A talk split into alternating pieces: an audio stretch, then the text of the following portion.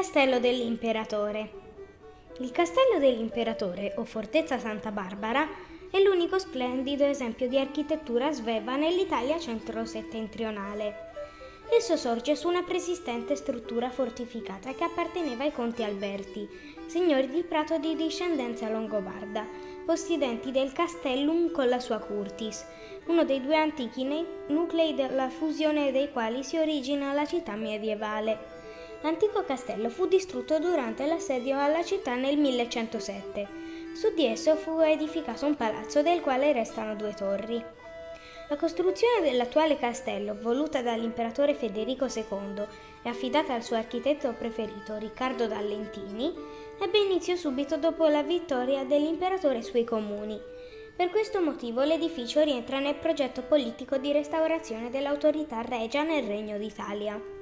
Il castello è un fortilizio medie- militare ottagonale situato in una posizione strategica di controllo della strada che, da Montepiano attraverso la Valle del Bisenzio congiunge Pistoia e Firenze. Il portale maggiore è decorato in pietra alberese serpentino verde locale, tipico motivo della bicromia toscana romano-gotica. Non è al centro della struttura perché c'erano le due preesistenti torri dell'antico castrum, l'arco ogivale e i cappelli sormontati da leoni. I lavori furono interrotti alla morte di Federico II nel 1250 ed è per questo motivo che il castello è privo della tipica copertura a volte. Nel corso dei secoli furono costruite case intorno e dentro al castello, fino a quando il comune di Prato l'acquistò dal Ministero della Guerra nel 1932 e tutte le abitazioni furono demolite.